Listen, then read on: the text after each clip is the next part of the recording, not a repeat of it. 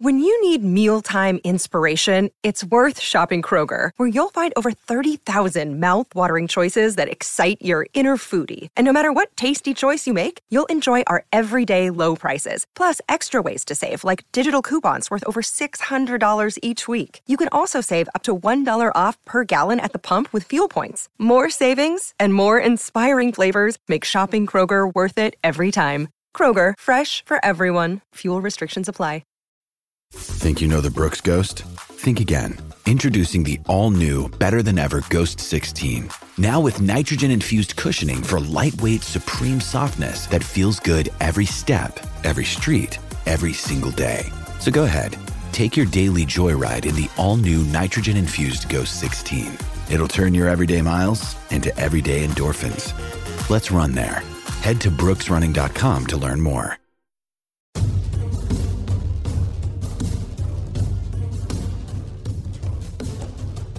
Hello and welcome to the Orange and Brown Talk podcast.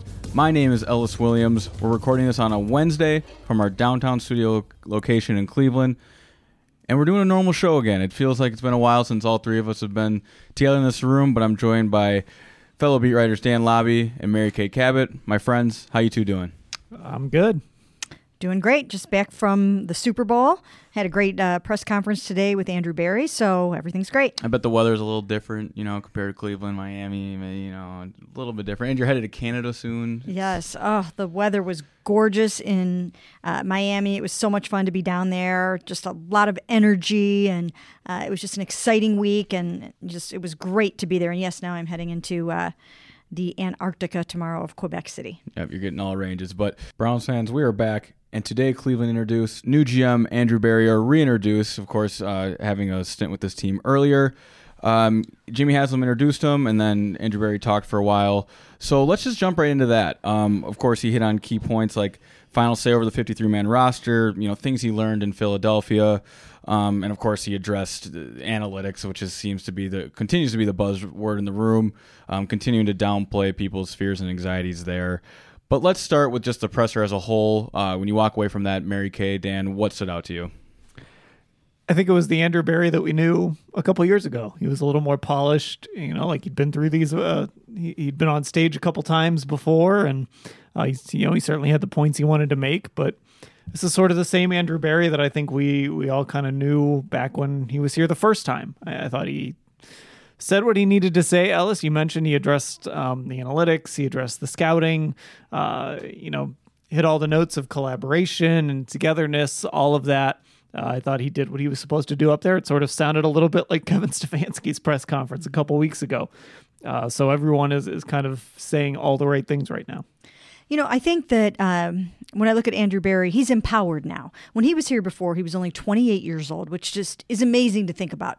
And the fact that he's only 32 right now, the youngest general manager in the history of the NFL, it just it's mind blowing to think about uh, the fact that he is running this football team now at the young age of 32. But he's empowered now. Under Sashi Brown, he did not have final say over the roster. He he did he was not the one that was able to make all those decisions. Uh, he had to defer to Paul DePodesta and Sashi Brown. It's Andrew Berry's team now. Uh, he can pretty much do what he wants with obviously the help of the analytics department, with a ton of input from Kevin Stefanski uh, and everyone else in the organization. But you know, this is Andrew can put his stamp on this football team now. And I think what he's done since he was here last, I think he learned from the Sashi Brown mistakes. I think he learned a lot from that era. He doesn't hide or run from it. Called it a very painful period in Brown's history. Obviously, it was. And I think he learned a little bit uh, from every place that he's been since then. Uh, you know, he worked for one year under John Dorsey, and uh, and I think he learned a lot from from those guys and how they do things. It really is the opposite end of the spectrum when you go from you know analytics to traditional football scouting. Uh, and then he went up and he worked with what he called the best GM in the NFL in Howie Roseman, and he really truly believes that. And uh, I'm sure that Howie probably kind of had the best of both worlds. Howie probably had uh, plenty of analytics and a lot of traditional football methods. So I think he's sort of seen it all, and now it's his time uh, to put the Andrew Berry stamp on the Cleveland Browns. Yeah, before Andrew Berry even started speaking, I was I don't know if surprised is the right word, but it definitely uh, re-grabbed my attention when Jimmy Haslam ended his introduction saying the youngest GM in NFL history at 32 years old. Andrew Berry's making history here. Uh, Dan and I spoke about it a little bit with Scott on last week's podcast. Mary Kay, you and I haven't had an opportunity to chat about it. You know a lot of executives. You've been around this league uh, almost as long um, as Andrew Berry uh, has been in this world. It's thanks, Ellis. Hey, it's a sign. Of, it's a sign of respect that you've been covering this league. It truly is. When you hear, I'm kidding. When you hear his age and Jimmy Haslam not run from it, not bury it, really take it head on. This is the youngest GM in NFL history. The Browns are making history and a statement here. It's 32 too young to be running an NFL team at this point, or has he had such a unique upbringing that that'll make up for it? Well, there were some crackers on the floor um, in in the media room after after the press conference, and I almost you know had to ask Andrew if he could clean up his crackers afterwards, but actually they were his sons, so they weren't his.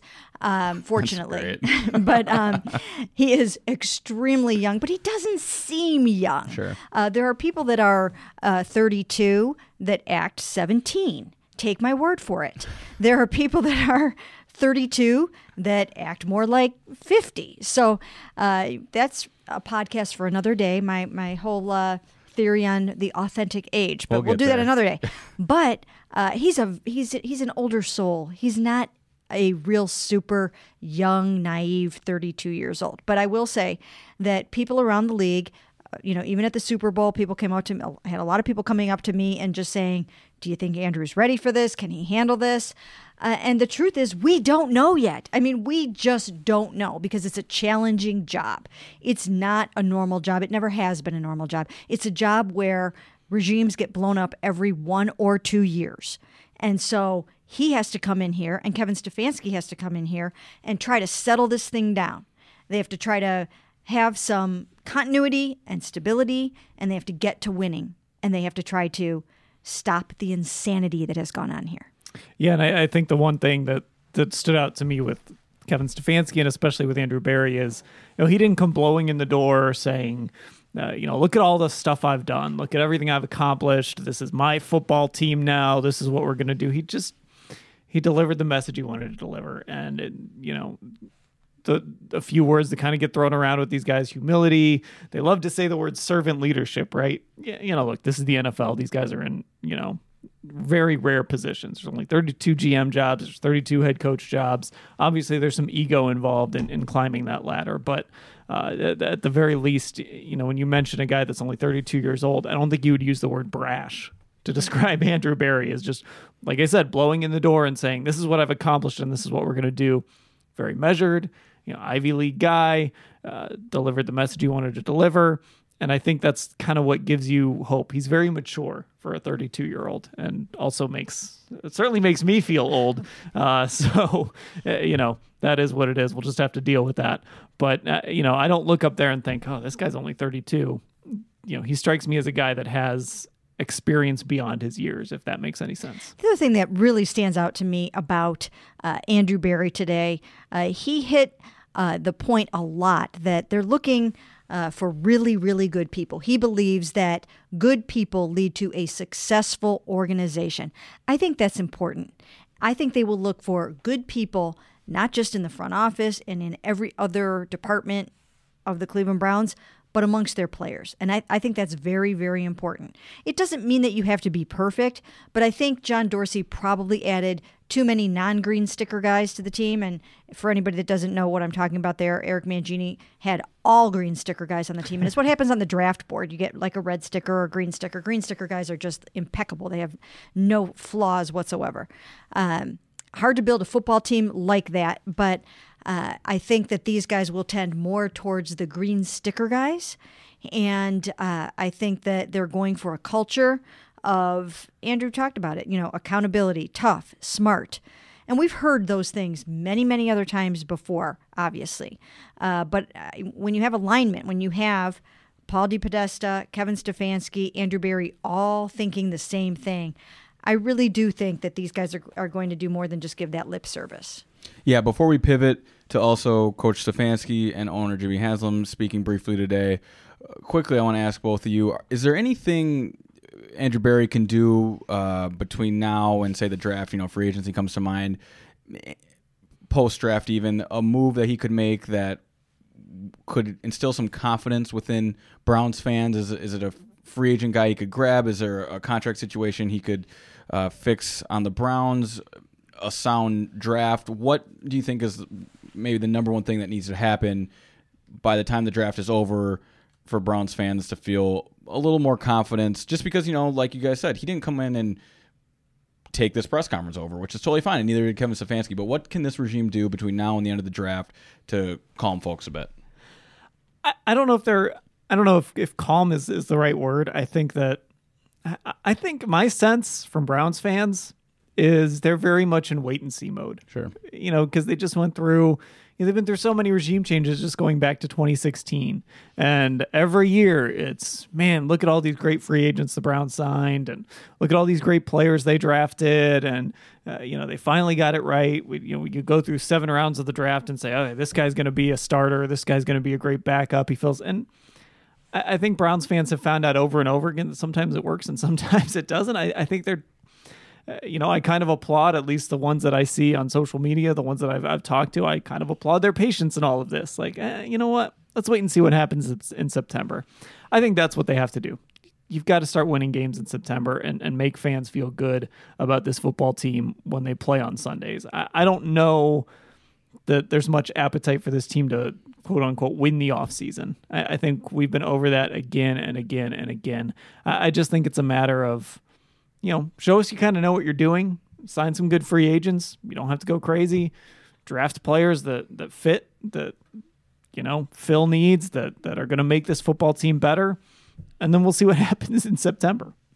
Well, you know, one of the things that he said was that he was going to aggressively acquire talent, which I thought was interesting because John Dorsey was really known for aggressively acquiring yeah. talent. I mean, he completely overhauled this football team. Now, of course, one man's trash is another man's treasure. So we don't know yet who does Andrew Berry like, who does Kevin Stefanski like, who who don't they like? Uh, so there probably will be some surprises coming up over the next few months. But I think one of the things that Andrew can do over the next couple of months, maybe even before the draft, uh, is try to take some steps to upgrade the offensive line. I think a lot of people would feel better about this football team if the offensive line was better. Uh, I think that is just, you know, one area that you can point to and say, you know, if they fortify some of those positions, then you can't really, you know, look at this team and say that there is a horrible glaring weakness. He's got a lot of other decisions that he has to make. Guys like Joe Schobert, uh, who now has new life breathed into him because Andrew Berry was part of drafting him. Same thing with David Njoku, yeah. Rashard Higgins. I mean, these guys are the uh, last vestiges of the Sashi Brown regime, and they now have a little bit more chance of, of possibly sticking around. Uh, but for the most part, I think if there was one area to address, I would think it would be, you know, let's look at the left tackle situation. Let's look at the offensive line and see if you can't get that going a little bit. I will, I will add one thing too. I think it, it goes to something that he that Andrew Berry actually said, kind of the his guys versus my guys sort of thing. I think if uh, you know they've got to make the moves they need to make, but as long as I think people can look at those decisions and see them as solid roster building decisions and solid football decisions, as opposed to well, I drafted this guy, so we're going to pay him a bunch of money. And I didn't draft this guy, so let's get him out of here. I think that would make fans feel a lot better too. Like like just put some of the petty stuff behind and I feel like hopefully this is a front office that will be able to do that and make decisions based on are you a good player or are you not a good player? I don't care if I drafted you or some other guy drafted you or signed you or something like that. Make decisions based on football, not on who necessarily brought a guy in. And what have we said for the last over two years. Every time they like made a roster move or overlooked one of Sashi's guys, it was always like, well, you weren't going to have a chance. You know, yeah. John Dorsey, you know, blew through the doors saying that he was going to get some real football players in here and really served notice to anyone that was acquired by Sashi Brown. Uh, that he might not be long for this football team. And one by one, we saw them go out the door, whether uh, it be through trade or whatever the case may be being released, a lot of trades, Yeah. actually. Um, but, you know, we saw a complete and total overhaul of the roster. And I don't think that that's what these guys are going to do. I I think don't they're going to fortify it. I think they're going to build it, uh, but I don't think it will be at breakneck speed. Yeah, uh, Mary Kay, I- I completely agree with that. And one thing with Andrew Berry and Kevin Stefanski, it just seems like pride, ego is not going to get in the way. Like you said, Dorsey comes in and feels like he needs to put his brand on a roster, and that doesn't seem where this new regime is going. As for Kevin Stefanski, he also spoke today along with owner Jimmy, Haslam. Was there anything those two said um, that stood out the most? I know there are a few takeaways from each. You know, Stefanski mentioned play calling. Jimmy Haslam touched on the Kareem Hunt situation. Uh, did either point stand out to you guys there? I, I mean, I think for me, and, and I asked Stefanski about this because as, as I'm standing there listening, it just stood out to me is as he's talking about his coaching staff and, and putting people in place. And Mary Kay, you touched on this too with Andrew Berry, is he kept using certain words, right? He kept pointing to a person's integrity. Uh, you know, there were a couple people he referred to as well. He's got integrity. He's a family man, and you know, it's easy to get caught up in that stuff, and it's easy to say that stuff because ultimately these are football jobs, and it's about winning and losing. But I, it stood out to me that he kept kind of going back to those points, and and so I eventually just I got to ask him why he keeps going back to those words, and he he said it's very important. You know, he's hiring people, not just for football traits, but he's hiring people. And it does seem like, you know, that that's sort of where he's going, where Andrew Berry's going, as they kind of put this organization together. You know, it's not just about the football traits necessarily. It's about bringing in people who are solid human beings as well. Yeah, and I think that's vitally important. I really do. I think that uh, they kind of lost their way a little bit over the last couple of years, and that is why every single time we sit down to write a story, it's about some other controversy that someone has gotten into. And, uh, you know, you can have a certain amount of players on your team that aren't the green sticker guys, but you have to be very judicious in how many distractions you bring on, especially when you have first year head coaches. So I think they're setting it up the right way. I like the fact that Kevin Stefanski has Bill Callahan. Uh, you know, whether it was going to be Brad Childress, Bill Callahan, whoever, you need a guy like that. You need that uh, that wise sage, that senior offensive advisor, and he's got that. But the thing that stood out to me uh, when you're asking about Jimmy Haslam standing up there, Kevin Stefanski standing up there, that Kareem Hunt stuff was pretty strong coming from Jimmy Haslam. Okay, that was pretty strong. He said in no uncertain terms, what happened with Kareem when he was stopped on January 21st was unacceptable. It was bad, and basically, we are not going to tolerate that. And when someone asked him a follow up question about whether or not he wanted Kareem Hunt back, he didn't jump quickly to say yes, even though this was the NFL uh, rookie. Uh, the NFL rushing leader as a rookie in 2017. Uh, he didn't. He didn't quickly just say, "Absolutely, we want him back." He said, if he's going to toe the line and do exactly what we set out for him, the expectations that we have for him, uh, then and only then do we want him back. And that wasn't an exact quote, but basically the message was there and it was loud and clear. They are not happy with what happened with Kareem Hunt. Even though he didn't get charged with much, he smelled like weed, he smelled like alcohol, and he was flying down the highway at 77 in a 60 in the middle of the afternoon. And that's not going to fly with the Cleveland Browns, who gave him a chance when really no one else would. And who gave him the chance? John Dorsey. John Dorsey is out the door. And now uh, he has to be on his absolute best behavior because his number one advocate isn't here to fight for him anymore. And these guys don't have the loyalty to him and they don't have the allegiance to him. And that's going to be the case for a lot of players on this football team. So they have got to clean up their act, all of them, or or they're going to they're going to their futures are will be in doubt. Yeah, Mary Kay, I that stood out to me also, and I think it all is intertwined in an overarching message here. Look, this new regime clearly comes from an analytic background and supports it. Uh, of course, with the mix of football, uh, that won't be an issue, I don't think. But the point being is, analytics haven't been too friendly to running backs. it says they're disposable. It says that you plug a guy in, it's more about system and scheme than individual player versus production, which means despite what I may think about Kareem Hunt and the eye test and how versatile he is, and I've been on this podcast and Dan has too saying, you know, he might be the the most talented Browns football player, you know, language like that. The analytics aren't going to care because Kareem Hunt's a running back, and at the end of the day, is replaceable. The, the bottom line, and on top of that, Dan, what you said about um, Andrew Berry looking for you know quality people, not just football minds and whatnot.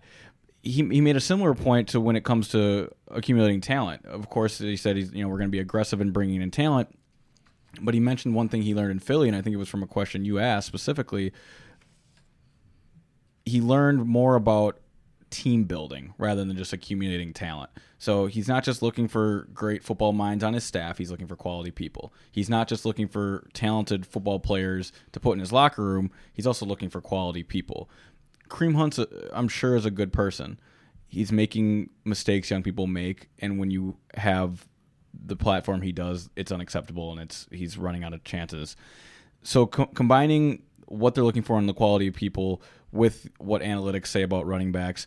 Kareem Hunt is is on a on a real thin line here, and Mary Kay, to your point, it's going to apply to other players down the line. It'll be interesting to see uh, which players last despite some antics and which ones don't, and, and and that'll just have to get played out over time. But it seems that we're nearing uh, a breaking point when it comes to at least Kareem Hunt, and if assuming things don't get turned around. If we don't, if he's squeaky clean and we don't hear anything from here on out, you, assume a, a, good season for Kareem Hunt going forward. But this has to be a, a wake up call in the very least, considering what he just came back from, right? Yeah, and I have said this before. Uh, it's it's also a red flag. It's an opportunity sure. for the NFL and for the Cleveland Browns and for anybody else involved with Kareem Hunt.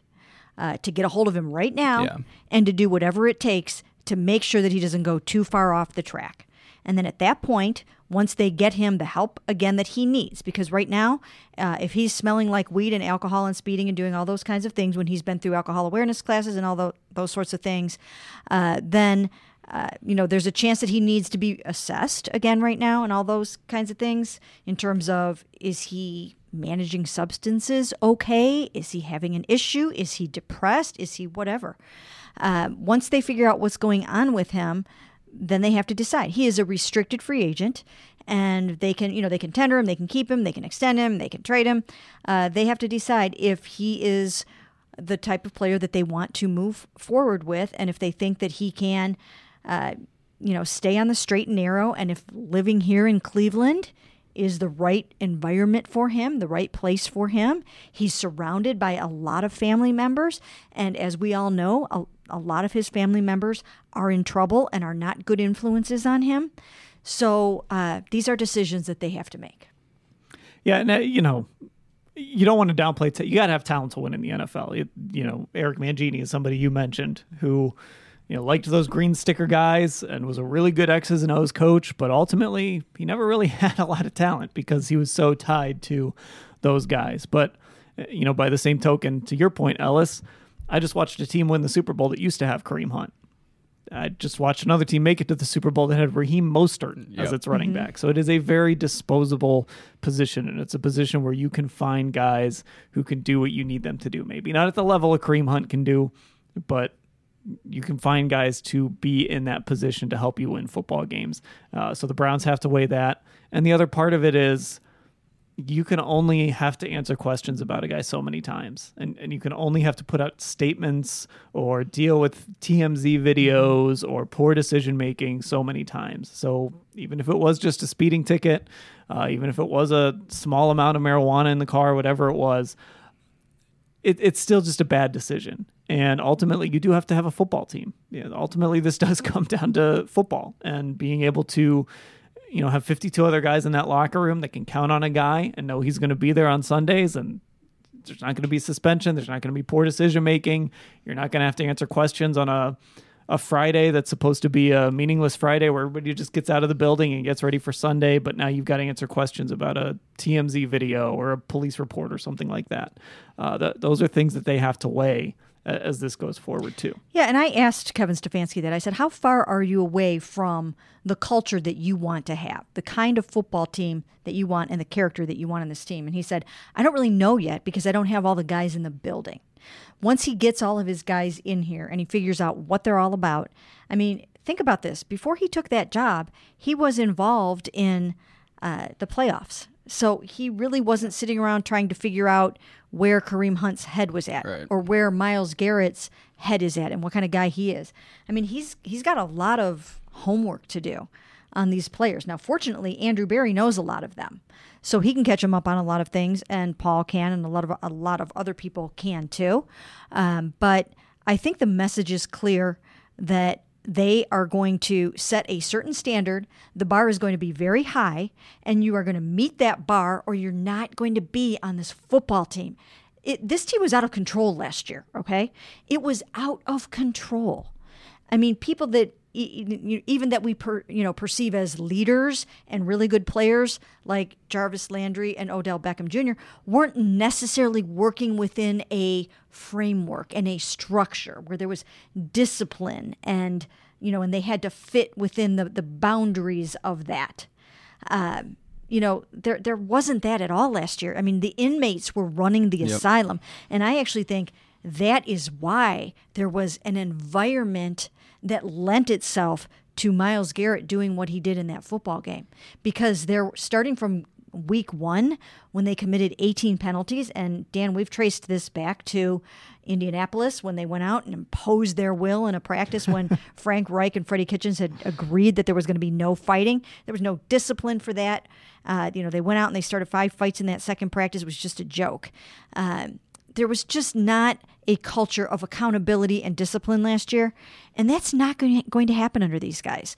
Uh, there's a new sheriff in town, and you're either going to fall in line or you're not going to be here. Right. Players will likely find out quickly. Um, Kareem Hunt and whatnot aside, any other takeaways from either Berry, Stefanski, or Haslam today before we switch gears? Uh, yeah, you know, I, I think just kind of taking the the ten thousand foot view of, this process um, and and how it all played out. I, I think one piece of optimism that Browns fans can certainly kind of grab onto. I think I've said this before. Is it does feel like Jimmy Haslam kind of set out to follow a process to get these guys in place, and he let it happen. It doesn't feel like he meddled too much. It feels like he let Paul DePodesta really run things. feels like it's Paul DePodesta's show now. If if this works, he, he's going to get to stand up and say, you know, look what I brought here. If it doesn't, he's going to be out the door with everybody else. It, it just feels like, at least for now, the owner kind of stepped back and let this process play out the way it was supposed to play out. I mean, I guess you could say he did that last year too with John Dorsey and, and Freddie Kitchens, but um, it, it does seem like at least this time he kind of cleared the decks and, and let the process play out the way it should have. And I think one of the key points of today was uh, that Andrew Berry stated unequivocally that this will be a scouting oriented personnel department. Everyone wonders and is worried is this a turning back the clock to the 1 in 31 days of Sashi Brown? Overemphasis on analytics, not enough on a pair of eyes on a player, and and really just understanding what a football player is. Because, in my opinion, analytics is very vastly different than it is in football and it is in baseball. There's certain things in football that you can't measure. It's a team game. You can't measure heart and things like that.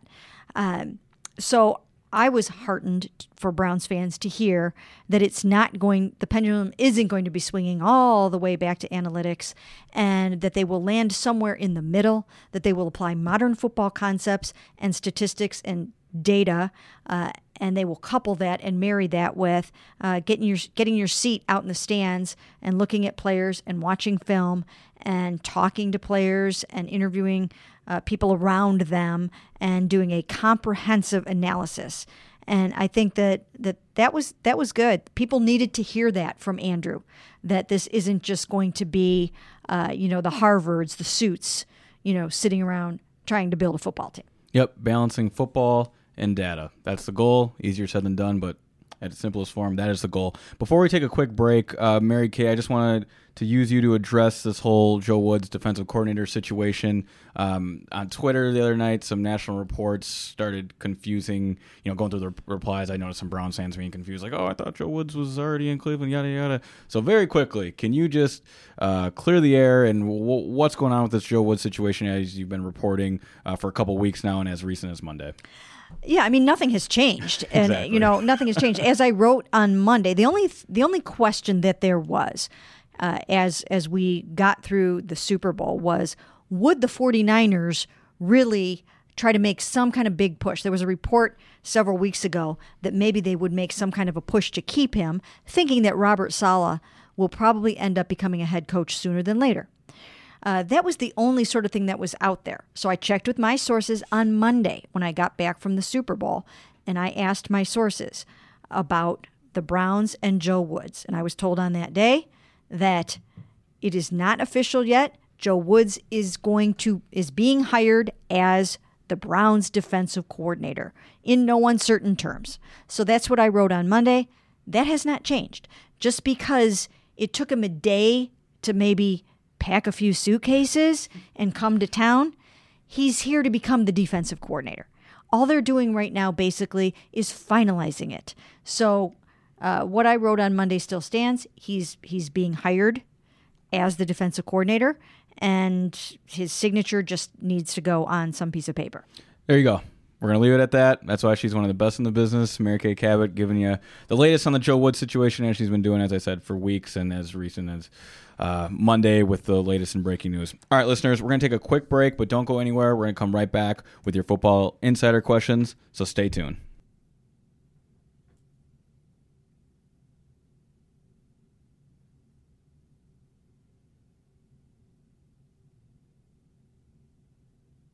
Hello and welcome back to the Orange and Brown Talk podcast. My name is Ellis Williams. We're recording this on a Wednesday. I'm joined by Dan Lobby and Mary Kay Cabot. Before we get into your football insider questions, a quick reminder that for $3.99 a month, you can sign up for Football Insider, where you can get exclusive content on the Cleveland Browns from not only us three, but Scott Patsko and others contributing to our daily newsletter, uh, exclusive texts and information, again, coming from our core Browns beat writers. So for $3.99 a month, click the blue bleh, blue banner at the top of cleveland.com slash Browns to get that exclusive content. All right, so for our first football insider question, this one's about free agency coming from the area code 330. Question being Berry stated today he wants, quote, to aggressively add talent. Could you see a situation in which they waive Olivier Vernon, saving 15 million, and go after someone like Armstead from the 49ers, or targeting tight ends like the Chargers Hunter Henry or the Falcons Austin Hooper? Also, the Vikings safety Anthony Harris is going to hit the market, and there's an obvious connection there with Kevin Stefanski.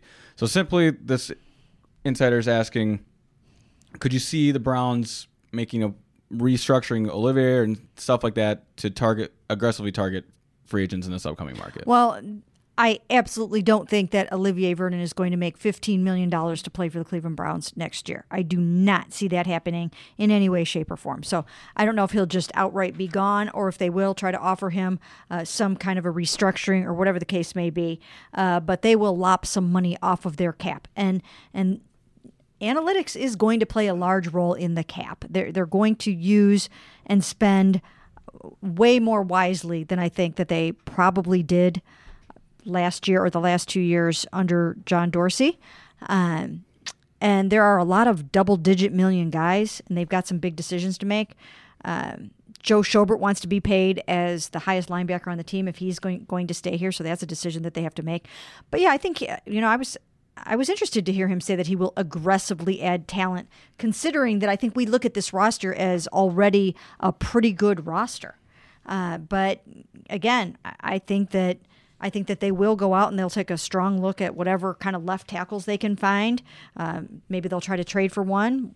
Who I don't even know what's going on with Trent Williams these days, Right. but um, you know that's somebody to keep an eye on as well. And some of these other guys that are mentioned here, uh, I I think that they will be in the market and they will have plenty of cap money to spend.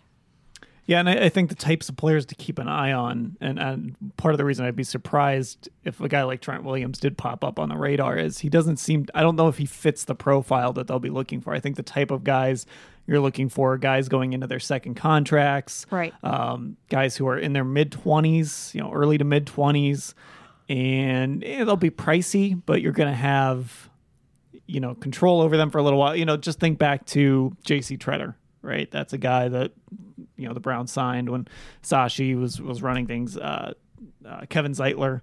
Uh, of course, they messed up on Mitchell Schwartz and let him walk, but that's the type of free agent that I think they would they would want to sign. Uh, so I think those are those are the sorts of guys to maybe keep an eye on if they're going to go into free agency. I don't know that they would sign.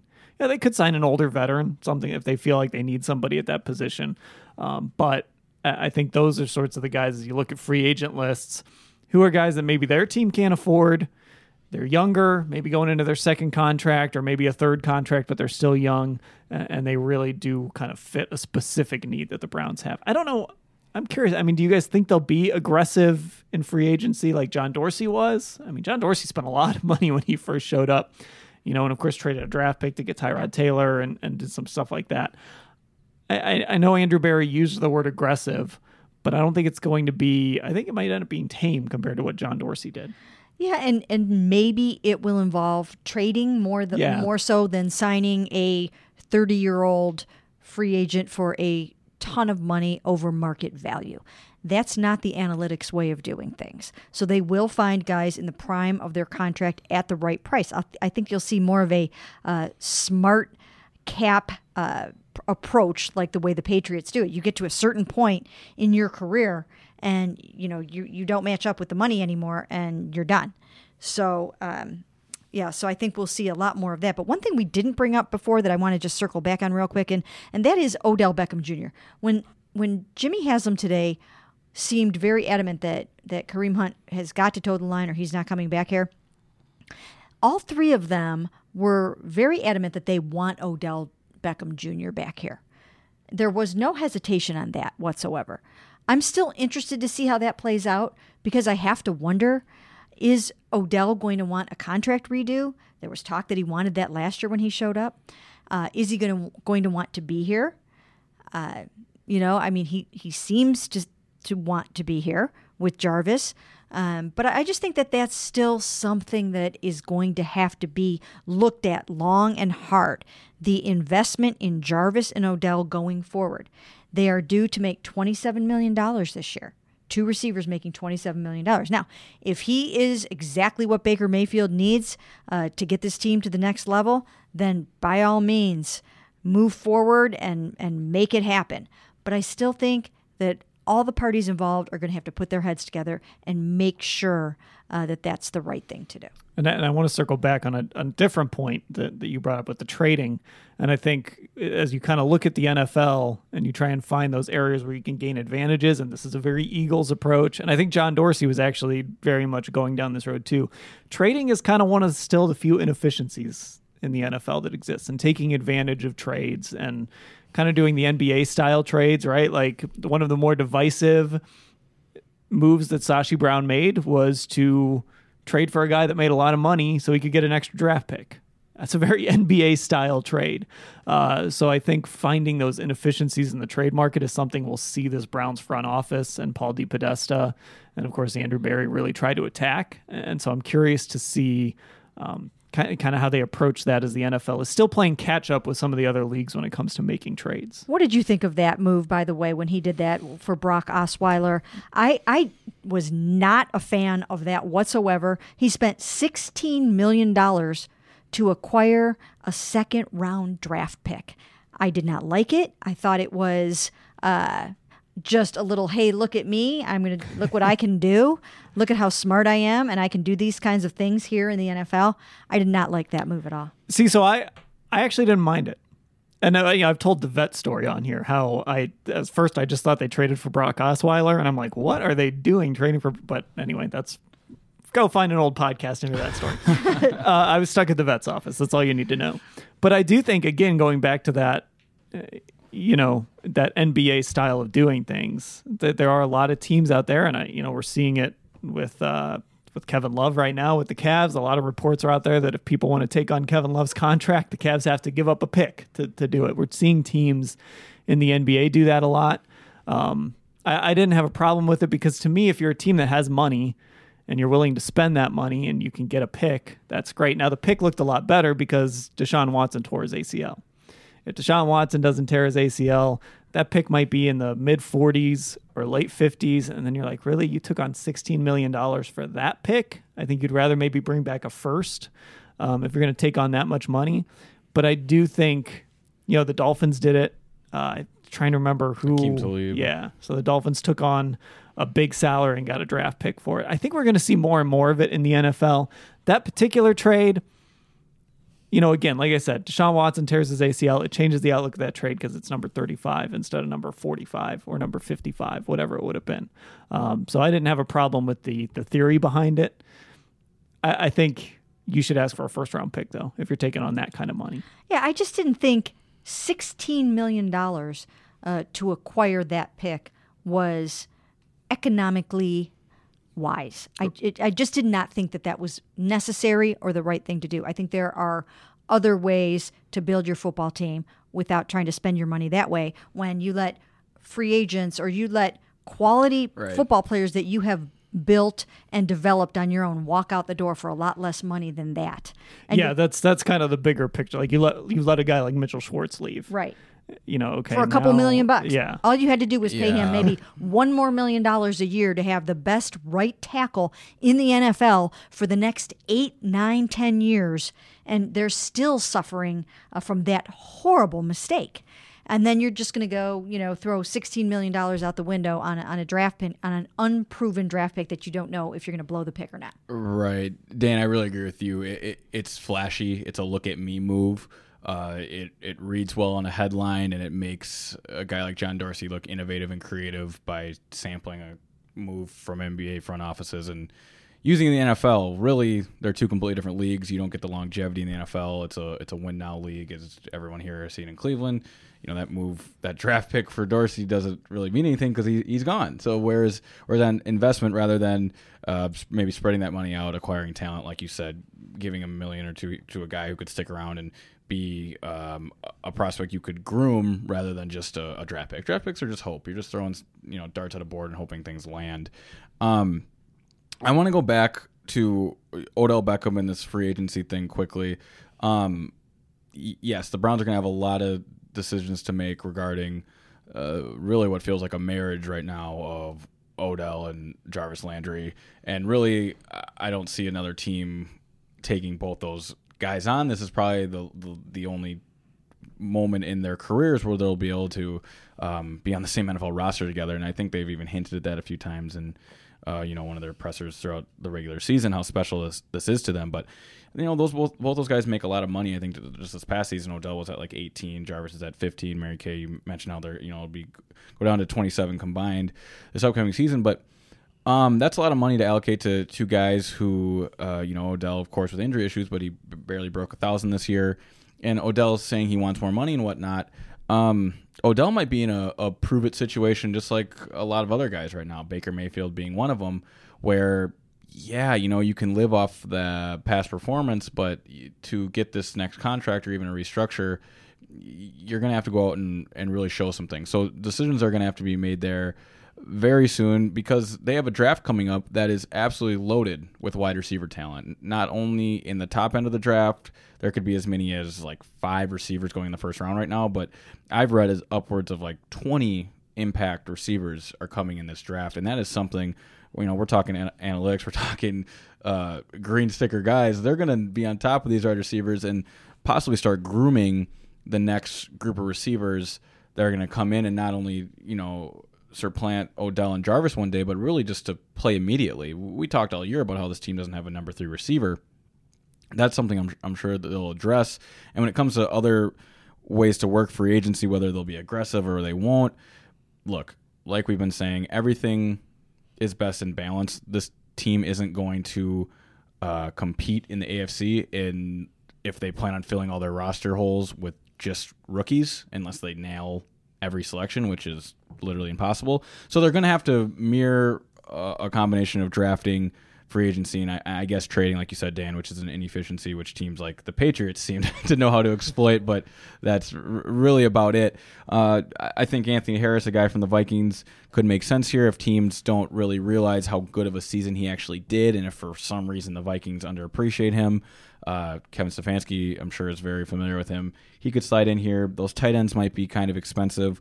Um, the Bears linebacker Roquan Smith is a name that has intrigued me. It doesn't seem like Chicago wants to bring him back. He falls in that window of a second contract guy. Um, I think he might be looking for maybe his third contract now, but he's still on the right side of 30, uh, battled some injuries, and could come in and fill the linebacker spot that maybe Joe Schobert exits or just bringing in more linebacker help. So free agency is, of course, going to be something we're watching. And again, until these guys start making their first moves and we can learn more about their tendencies, it's really all speculation at this point. Which really brings us to our next question uh, from the 804 on the draft. And this is actually something Andrew Berry touched on today. The question being, who is going to have final say on the draft? Continues going, if it ain't a left tackle, the fans are going to be mad. Or the Browns going to trade down like they did when Sashi Brown was here with Berry. When you hear the thoughts on the draft, Berry mentioned a little bit today about how it's going to be a cohesive effort. Uh, how do you see this draft going? Just specifically the first round, is this a pick they'll hold on to? They need to make some sort of a splash selection. Ten's a, a nice spot to be. Um, or do you think the analytics will drive the ship? And hey, if a trade down opportunity is best for this team, Browns fans could leave unhappy on day one of draft day. Well, whenever you're dealing with, again, the analytics model of acquiring assets and uh, preserving and protecting and creating cap space, uh, you will always take a look at trading down and to see whether or not that's feasible. As far as who has final say over the roster, Andrew Berry was always going to have final say over all roster moves. That's what he has as GM. So he's got that distinction. Uh, when he talks about it being collaborative, it will be that because everybody will give input, but he will put the final stamp on it. And I, I think there's no mistake about that.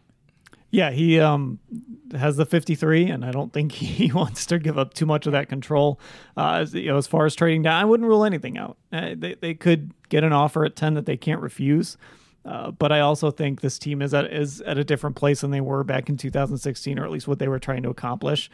And the reality is, first round picks are really valuable, not just because of the talent you get, but because of how much they cost, and you get a little more control because they come with that fifth year option. Yep. Um, so, you know, it, it would have to be a lot, I would hope, uh, to want to trade out of that number 10 pick.